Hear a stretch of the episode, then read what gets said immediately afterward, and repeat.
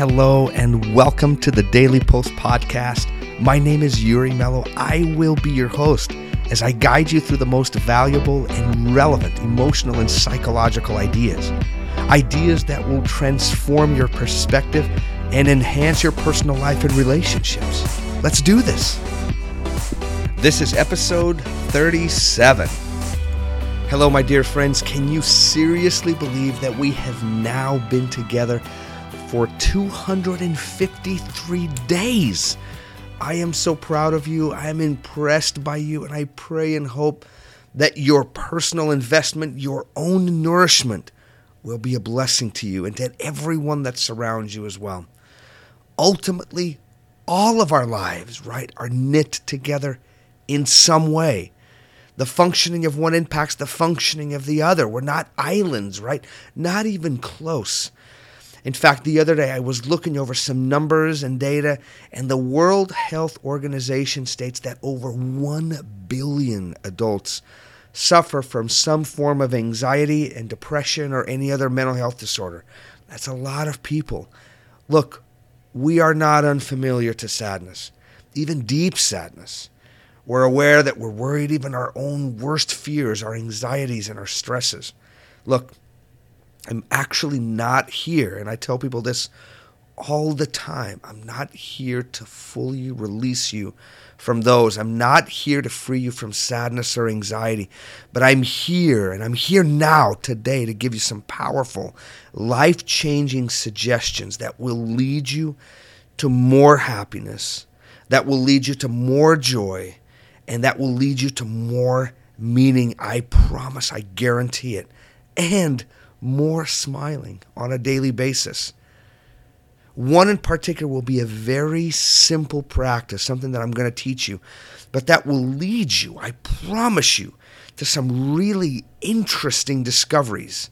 But as with all things, it all requires attention. It requires a little bit of effort and a little bit of consistency for the change to really occur. But even from the beginning, you will begin to notice some really interesting things if you're just paying attention to what is happening. It's like the old adage. I love this quote. It says, Knowledge is only a rumor until it lives in the bones. In fact, it reminds me of something that my mom told me a long time ago. I don't remember exactly how old I was, but I remember exactly where I was. And my mom said, You know, someday Yuri, you will know when you feel it in your skin, you will really know. And I was probably doing something really lame or stupid, or I think it was actually probably connected to my grades or something like that. And and she knew that I was making the kinds of choices that ultimately were going to cause me hurt in the skin. And then she prophetically stated, right? And then you will know. And I certainly did know and am still knowing. And I'm 45 and will probably not stop knowing and experiencing that until I am dead, and actually even beyond that. So, anyways, such is life, right? Opportunity. This is another quote that I just have to quote because it's so good. I think it was, oh, uh, I can't remember who it was that said it, but it doesn't matter. But he said something to the effect of that opportunity is missed by most people because it is disguised in overalls and looks like hard work. I actually think I, I think I saw that in my father-in-law's uh, library. But, anyways, we're not unfamiliar with hard work. I know you've done it. I've done it.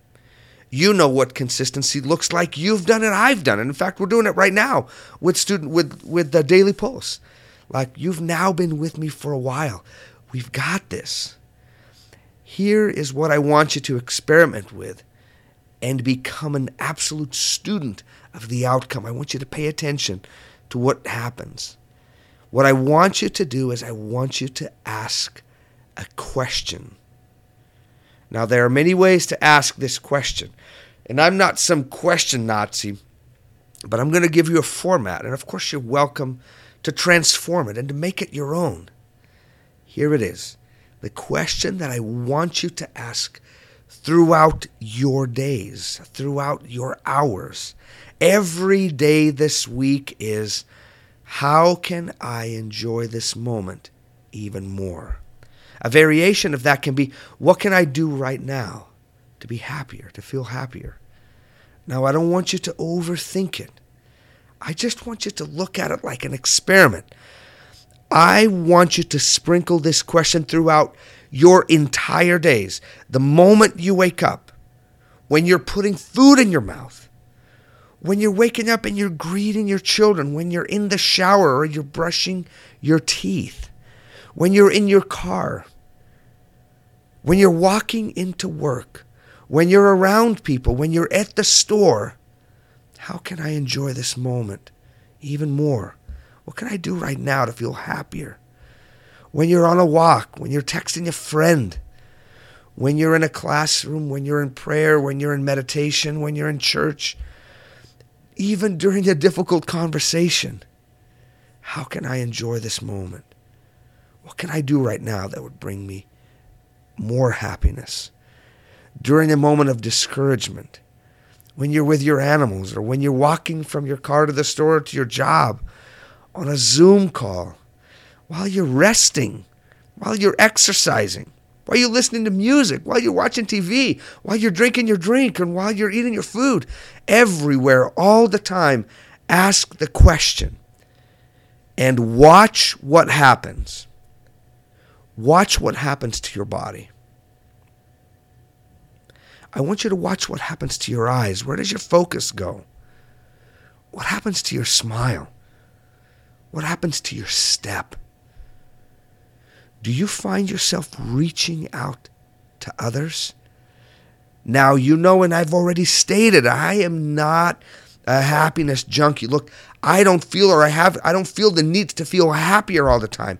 In fact, the acceptance that I don't have to feel happy all the time and the understanding that other emotions have something to offer me as well, ironically make me feel more peaceful and happy. It's kind of interesting, right? That's why so much of my work with people is helping them to transform their relationship to the almost infinite array of emotions that we're able to feel. Now, let me tell you what I've noticed. That was the first thing that I noticed as I practiced this question last week. The moment that I asked the question, something began to shift. And the first thing that I noticed was a slowdown. I first noticed this in the store. My steps slowed. My breathing slowed. I think it actually became a little bit deeper. My focus intensified and changed. I immediately began giving a smile to others. I immediately noticed that I was more cheerful and warm to others around me. I was more talkative to the people. I was more talkative with the checker. I was I was more patient. I was driving slower. I became more patient and and honestly, I was more attentive even when I was on the road.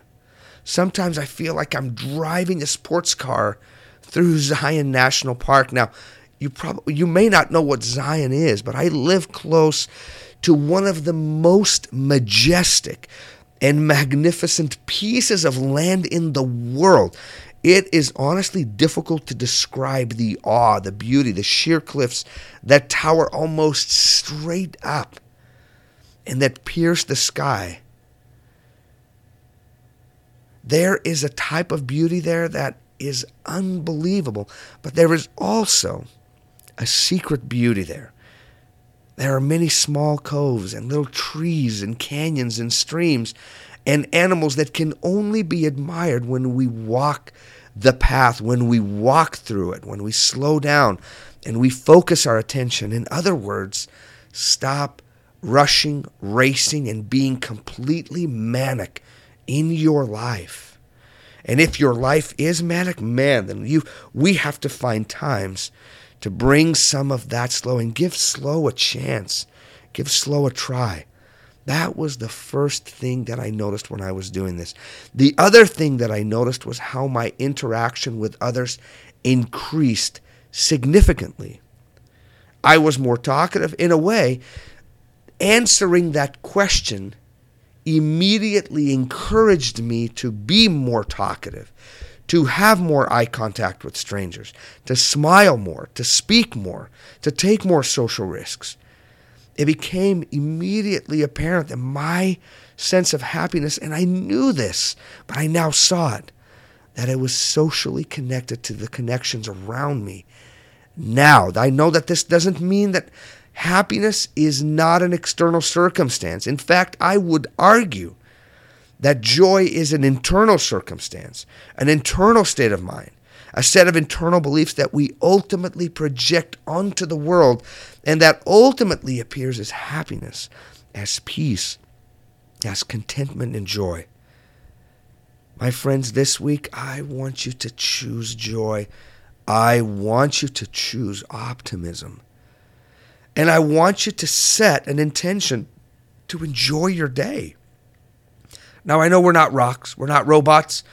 Circumstances certainly provide us with chaos and uncertainty, and at times, at times, dramatic and catastrophic events that can be beyond our ability to handle in the moment. But with time, my friends, with time, with love, with kindness, with hope, with friendship, with trust, with forgiveness, we can walk beyond the valleys of the shadow of death of our lives and find the beautiful peaks and the buttes and the vistas and the canyons that inspire and that can heal us. Happiness is not over there or someday or when this happens or when someone does this or that, does this or that. I want you to give happiness and joy a chance right here, right now. I want you to try it. Stop outsourcing your happiness and your unhappiness. It is not the job of other people or circumstances to make us happy or unhappy. Do not blame or become a martyr. Instead, nurture and cultivate a happiness that comes from within. Like a spring of water, cultivate a peaceful and positive state of mind. You can do this by exercising your social, emotional, and psychological self with that question. Just try it. Just try it. Also, through prayer, study, meditation, and daily practice of giving, of being optimistic, and being responsible by what it is that you are bringing to every interaction you find yourself in. Be accountable to that. My dear friends, it is time to choose joy and to do it more deliberately. Let's do it.